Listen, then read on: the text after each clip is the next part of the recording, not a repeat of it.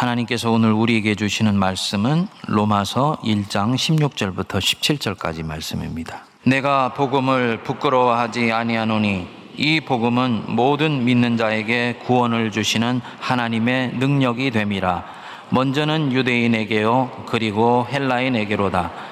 복음에는 하나님의 의가 나타나서 믿음으로 믿음에 이르게 하나니 기록된 바 오직 의인은 믿음으로 말미암아 살리라 함과 같으니라. 아멘.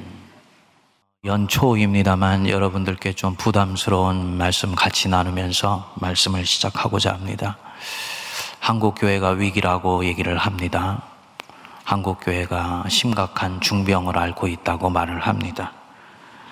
그래서 지난 20여 년 동안에 온갖 처방을 내놓고 이렇게 해보기도 하고 저렇게 해보기도 했습니다만 현재로는 백약이 무효처럼 보입니다. 왜 이런 문제가 생겼는지 진단이 대단히 중요한데 뭔가 진단이 어설프거나 잘못되었기 때문입니다.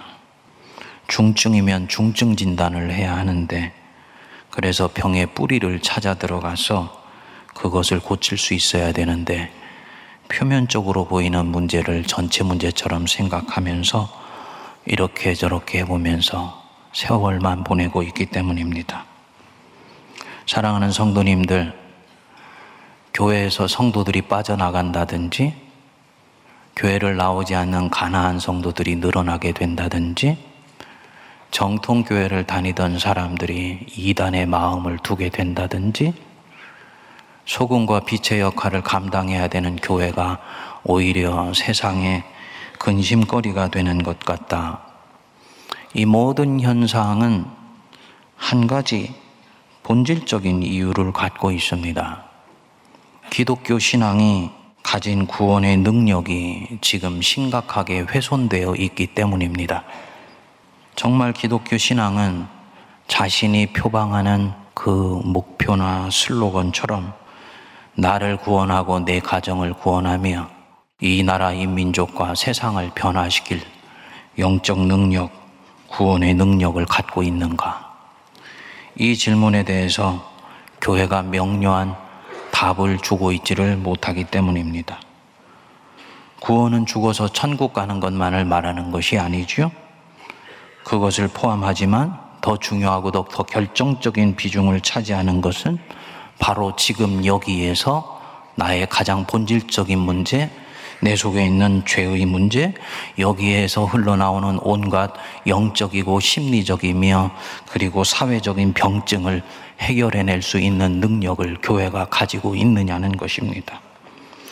이 능력이 의심받고 있는 것입니다. 쉽게 말하면 사람들에게 복음이 더 이상 복음으로 들려지지를 않는 것입니다. 복음이면 복된 소식이고 좋은 소식인데 그래서 들으면 행복한 소식인데 우리가 복음이 뭔지를 명료하게 알지를 못하고 그 복음을 알아도 그래서 어쨌다는 거야.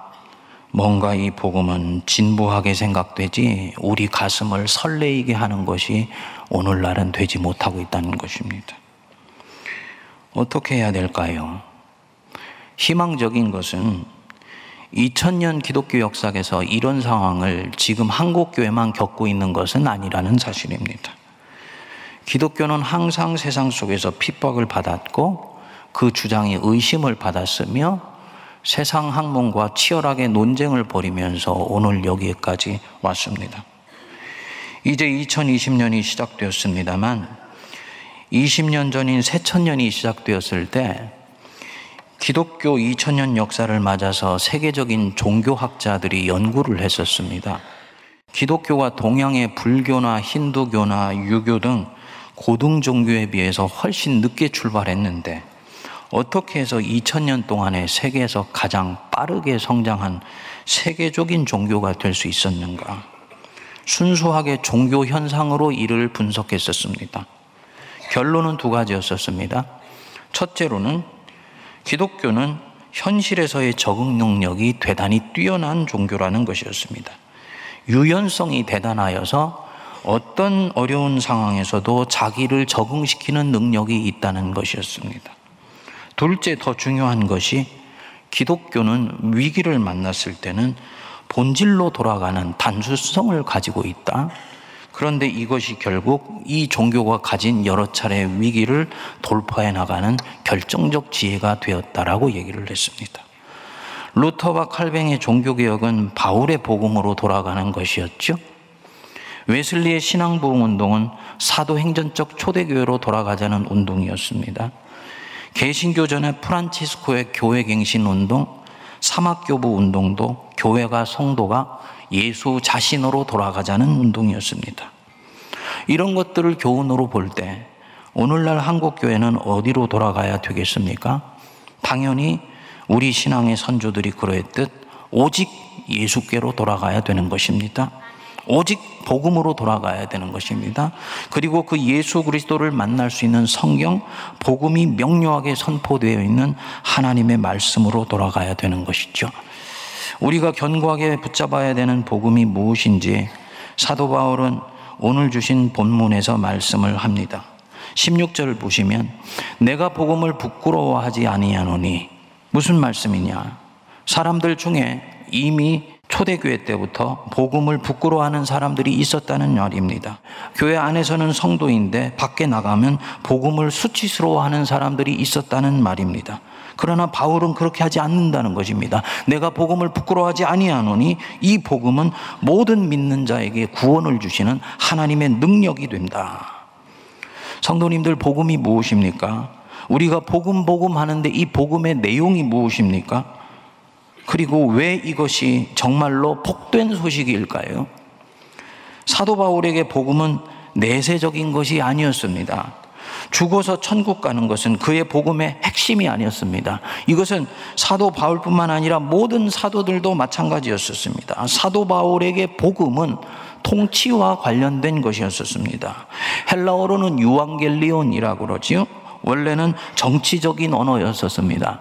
로마 황제가 자신의 영토를 한 번씩 돌게 되는 경우가 있는데 이때는 황제가 그 돌게 되는 지역에 특별 사면령을 내리게 되었습니다. 감옥에 갇혔었던 사람들이 황제가 오는 것 때문에 자유를 얻고 억울한 사람들의 신원이 풀어지는 일들이 생겼어요. 가난이 극심한 지역에는 특별 구제비를 내려서 굶주린 사람들을 먹게 했습니다. 그래서 황제가 그 지역에 온다는 것은 기쁜 소식이고도 행복한 소식이었습니다. 그래서 이것을 일컬어 유앙겔리온이다, 복음이다라고 얘기를 했습니다. 근데 사도 바울이 가만히 보니까 이 과이사가 영토에 오는 몸이 꼭 우리 주 예수 그리스도가 이 땅에 오신 것과 마찬가지로 보였던 것입니다. 그래서 사실은 예수가 황제이고 왕이며 예수가 십자가에 달려 죽은 후 부활한 이후에 왕 대신 예수께서 새로운 세계를 새롭게 통치하신다라는 것들을 선포하기 시작했습니다. 다시 말씀드려서 예수 믿고 천국 가는 것이 아니고 십자가에 달려 죽은 후 부활한 그 예수가 바로 그리스도이다. 예수가 메시아이다. 새로운 세상은 이미 시작되었고 그 세상은 예수가 이제 다스리시기 시작했다. 이것을 말하기 시작했습니다. 내면적인 것을 포함해서 대단히 정치적인 내용을 담고 있었지요. 그래서 이 내용을 전하는 바울과 이를 믿는 사람들, 즉 교회를 일컬어서 사도행전 17장 6절 7절에는 보면 천하를 어지럽게 하는 사람들이다. 개혁 성경에는 세상을 밑으로부터 위로 upside down 전복시키는 사람들이다라고까지 말을 했습니다. 당연히 세상이 이런 사람들을 핍박했습니다. 그런데 사도 바울과 초대교회가 예수가 주이시고 예수가 세상의 왕이다라는 이 단순하면서도 세상이 볼 때는 대단히 불편한 진리를 절대로 포기할 수 없었던 이유가 있었습니다. 예수를 세상의 주님으로 선포하면 그 선포하는 현장에 실제로 어떤 일들이 일어났던 것입니다. 그것이 집단으로 일어나건 개인으로 일어나건 눈에 보이는 치유와 기적으로 일어나건 내면 세계 안에 회개로 일어나건 예수가 당신과 세상의 왕이십니다. 라고 선포하면 어떤 일이 반드시 일어났던 것입니다. 사도 바울이 말하는 능력이에요. 복음은 서술이 아니고 능력이라고 말하는 이유입니다. 이 복음은 모든 믿는 자에게 구원을 주시는 하나님의 능력이 됨이라. 이 말씀은 바로 이 뜻입니다. 성도님들, 거짓을 선포하면 아무 일도 일어나지 않습니다. 거짓 뉴스는 시간이 가면 잦아들게 되어 있기 때문이지요. 하지만 진실은 작은 파문도 결국은 엄청난 폭풍이 되어서 우리에게 돌아오게 됩니다. 복음을 선포하는데 능력이 일어나는 것을 보고 이 복음이 바로 하나님의 진리라는 것을 알게 된 것입니다. 그런데 이 능력은 모든 사람에게 일어나는 것이 아니었습니다. 예수가 왕이시다. 라는 것을 진실로 믿는 사람에게 이 능력이 일어났습니다. 누가 믿던 상관없어요. 유대인이나 헬라인이나 남자나 여자나 종이나 자주자나 인종이나 계층이나 빈부나 국가 상관없습니다. 예수가 부활했고 그때 세상은 새로운 세상이 되었으며 그 세상은 예수께서 다스리신다. 이것을 믿는 사람에게는 변화가 실제로 일어났습니다. 그리고 이 변화는 지금도 일어나고 있습니다. 믿음 외에는 다른 조건이 없습니다. 그래서 이 복음은 만민을 위한 복음이고요. 이 복음의 토대 위에 세워져 있는 그리스도의 교회는 만민을 위한 교회라고 말을 하는 것입니다. 여기서 하나님의 의 그랬습니다. 우리를 의롭다고 인정해 주시고 자녀로 삼아 주시는 조건은 오직 하나입니다. 예수가 내 인생의 왕이요 세상의 왕이다라는 것을 네가 믿느냐. 이 17절에 보면 이 복음에는 하나님의 의가 나타나서 믿음으로 믿음에 이르게 하나니 기록된 바 오직 의인은 믿음으로 말미암아 살리라 함과 같으니라. 이 복음의 능력이 나타나는 것은 믿음으로 시작해서 믿음으로 진행하며 믿음을 통해서 종결되는 것이다. 이때 이 믿음은 피스티오인데 이것은 복음을 확신하는 것, 신뢰하는 것, 신념으로 받아들이는 것을 다 포함하고 있는 것입니다. 이상합니다. 핍박을 당하면서 이 복음을 전했는데 이 복음은 점점 확산되어 갔습니다. 결국은 주 313년에 이 복음의 능력을 감당하지 못한 로마 제국이 오히려 기독교를 통해 부패한 로마를 정화하려는 정치적인 의도로 기독교를 공인하고 결국 국교화하기까지 했습니다. 그런데 그 뒤에 더 이상한 일이 일어났습니다. 핍박을 당하며 지하에 있을 때는 복음의 능력이 왕성하고 성령의 역사가 강하게 일어났습니다. 성령의 역사가 눈에 보이게 나타났습니다. 예수께서 통치하시는 흔적이 교회 안에 구석구석에서 나타났습니다. 그런데 교회가 표면적으로는 더 왕성해지고 힘이 강해졌는데 그때부터 복음은 급격히 능력을 상실하고 성령의 강력한 역사가 교회 안에 보이지를 않게 되었습니다. 교회에 세례 주는 사람 숫자는 늘어났는데 구원하는 능력이 서서히 사라져간 것입니다. 그래서 마르틴 루터와 칼뱅이 종교개혁을 하기 전까지 천년 동안 기독교는 이런 어두운 시대를 맞게 되었습니다. 왜 그렇게 되었느냐? 박해를 받을 때는 오히려 그 박해가 복음을 순전하게 만드는 능력을 갖게 됩니다. 그런데 박해가 끝나며 이것이 로마의 국교가 되니까 이제 이 복음 외에 다른 건 복음 플러스 알파가 교회 안에 들어와 점점 자리를 잡고 그것이 강력하게 사람들의 마음을 잡아당기기 시작한 것입니다. 교회가 황제의 정치적 의도로 활용이 되면서 복음 플러스 권력, 복음 플러스 정치가 들어오고요. 이 국교화된 정치가 만들어낸 종교 문화를 따르는 것이 곧 복음에 충성하는 것이라고 생각하는 흐름들이 만들어지게 되었습니다. 그래서 여기서 온갖 복음 외의 다른 것이 복음 행세를 하는 기이한 일이 벌어졌습니다. 성도님들, 이 현상은 오늘날 한국 교회도 재현되고 있습니다. 우리가 진정 성경적으로 복음을 믿으며 이 복음의 주인 되시는 예수 그리스도를 주님으로 믿는지 왕으로 내가 모시고 있는지를 알아보는 방법은 어렵지 않습니다. 이 플러스 알파를 내 안에서 다 제거해도 내게 여전히 예수는 왕이고 예수가 주인이며 나는 하나님 한 분만으로 만족할 수 있는 사람이라고 고백할 수 있는가? 만일에 그렇게 고백할 수 있는 분이 있다면 그분은 진정으로 복음을 복음으로 받는 사람이고 복음의 능력을 누리고 있는 분입니다. 복된 사람이지요. 반면에 예수가 왕이지요, 목사님. 하지만 하고 뒤에 무엇인가가 와야 된다고 생각하면 무언가가 붙어야지 이 사람의 신앙에 만족함이 있다고 생각한다면 그분께 주님이 다시 물을 것입니다. 내가 진정 너의 왕이냐? 너는 나 외에도 그 알파를 또 다른 주인으로 섬기고 있는 것은 아니냐? 여러분, 원래 이 알파는 좋은 의도로 하나님이 우리에게 주신 선물입니다. 물질, 하나님이 주신 선물입니다. 선하게 사용되면 하나님께 영광이 됩니다. 문화, 2000년 동안의 기독교의 전통, 좋은 것입니다. 복음이 가는 길을 만드는 물길과 같은 것입니다. 그래서 이것을 잘 선용하면 목마른 자에게 복음의 생수를 공급하는 그런 제방의 역할을 해주게 됩니다. 반면에 홍수가 난 곳으로 복음을 인도하게 되면 이것은 재앙 중에 재앙이 되는 것입니다. 문화와 전통을 복음처럼 생각하면 안 된다는 것입니다. 사상과 이념도 마찬가지예요.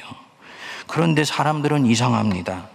예수가 왕이시다라는 이 복음은 단순하고 왠지 투박하며 그 속뜻을 내가 체험하지 못했을 때는 진부하기까지 합니다. 교양적이지 않아 보입니다.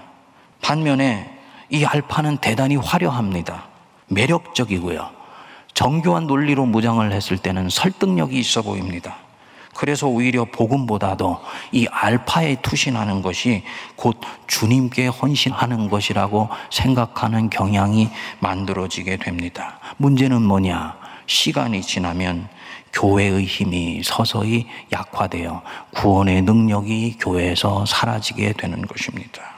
예수께서 슬퍼하시지요. 그래서 로마 제국의 황제가 복음을 정치에 이용했는데 교회 지도자들은 별 생각 없이 로마 제국에 충성하는 것. 그들은 이것이 바로 교회에 충성하는 것이라고 생각하면서 사람들을 그리로 몰아갔던 것입니다. 사도 바울이 죽기를 각오하고 복음 외에 할례를 받는 것을 결단코 반대한 이유가 바로 여기에 있었습니다. 결국 사람들은 투박해 보이고 단순해 보이는 이 복음의 능력보다도 뭔가 선행을 하고 노력한 상징처럼 보이는 이 할례의 결과로 하나님의 자녀가 되는 것이라고 믿게 될 것이라고 보았던 것입니다. 이 알파는 항상 복음의 본질을 훼손하는 유혹거리가 된다라고 바울은 보았던 거예요. 문제는 무엇이냐? 그렇게 됐을 때 영혼은 서서히 고갈되며 정신은 질식되며 예수와는 점점 멀어지게 되어서 그 교회와 교회 안에 있는 성도들의 생명은 서서히 말라 죽어가게 될 것이다. 그래서 바울도 루터도 칼뱅도 항상 모든 개혁을 할 때는 오직 복음, 오직 예수를 외쳤던 것입니다. 이 오직이라는 말은 외골수를 말하는 것이 아닙니다. 고집을 부리는 것이 아닙니다. 철저한 우선순위고 충성도를 말하는 것입니다. 하나님과 재물을 겸하여 섬기지 못한다 할 때 그 두 주인을 섬기지 못한다라는 것들의 우선순위를 명료하게 얘기를 한 것입니다. 이런 면에서 오직 예수, 오직 복음, 그리고 이 복음을 가르치는 하나님의 말씀으로 돌아가는 것은 오늘날 실타래처럼 얽혀있는 한국교회 문제를 쾌도난마처럼 한 번에 정리하는 가장 강력한 해결책이고 주님의 은혜의 복음이 된다고 저는 확신합니다. 사랑하는 성도님들, 우리 세문안교회는 우리 스스로가 한국교회 어머니 교회가 되기를 원한다라고 선포하고 있는 교회입니다. 세상에 있는 어느 교회도 자기가 스스로를 어머니 교회라고 얘기하지는 않아요. 그럼에도 불구하고 우리가 그렇게 합니다. 이유는 뭐냐? 우리에게 주신 하나님의 거룩한 책임을 우리가 회피하지 않겠다는 굳센 다짐이 여기에 들어있기 때문입니다. 세문안교회 안에는 아직 이런 조짐들이 보이지 않고 있다고 얘기하시는 분들도 있겠지요. 우리 교회는 조금씩 조금씩 성장해 가고 있다라고 얘기하는 분들도 있겠지요. 그렇지만 10년 이내에 한국 교회에 있는 이 모든 문제는 우리가 바르게 대처하지 않으면 곧 우리의 문제가 되는 날이 반드시 오게 됩니다. 어떻게 해야 되냐? 우리가 먼저 한 발짝 앞서 오직 예수, 오직 복음, 성경으로 돌아가 우리의 심령을 새롭게 할 때 우리의 영이 박가리가 일어나게 될 것이며 우리에게 일어난 이 영혼의 박가리는 한국 교회를 향한 강력한 믿음의 도전을 주며 한국 교회가 나갈 길과 방향을 제시해 주게 될 것입니다. 바로 어머니 교회가 하는 가장 온전하면서도 가장 진실된 역할이라고 믿습니다. 그래서 2020년의 표화가 오직 예수, 오직 복음, 오직 하나님 말씀으로 돌아가자 입니다. 2020년에 이 단순하지만 결정적인 진리로 돌아가서 우리 세문안교회 생명력이 더욱더 왕성해지며 여기서 만들어진 이 생명의 힘이 지쳐 있고 병들어 있는 한국교회를 새롭게 하는데 마중물로 사용될 수 있게 되기를 주님의 이름으로 축복드립니다. 기도하겠습니다. 거룩하신 하나님 아버지, 우리 주 예수 그리스도께 우리 자신을 드리게 하시며 예수만이 왕 대신 세상을 선포하게 하시고 예수만이 주인 되셔서 우리 인생을 이끌어 가 주옵소서. 예수께서 우리에게 말씀하시는 성경 속에서 영혼의 샘물을 마시게 하여 주사 세상 한복판에 하나님의 자녀로 승리하며 살아가고 한국교회를 새롭게 하는 믿음의 일꾼들이 되게 하여 주옵소서. 예수님 이름으로 기도하옵나이다. 아멘.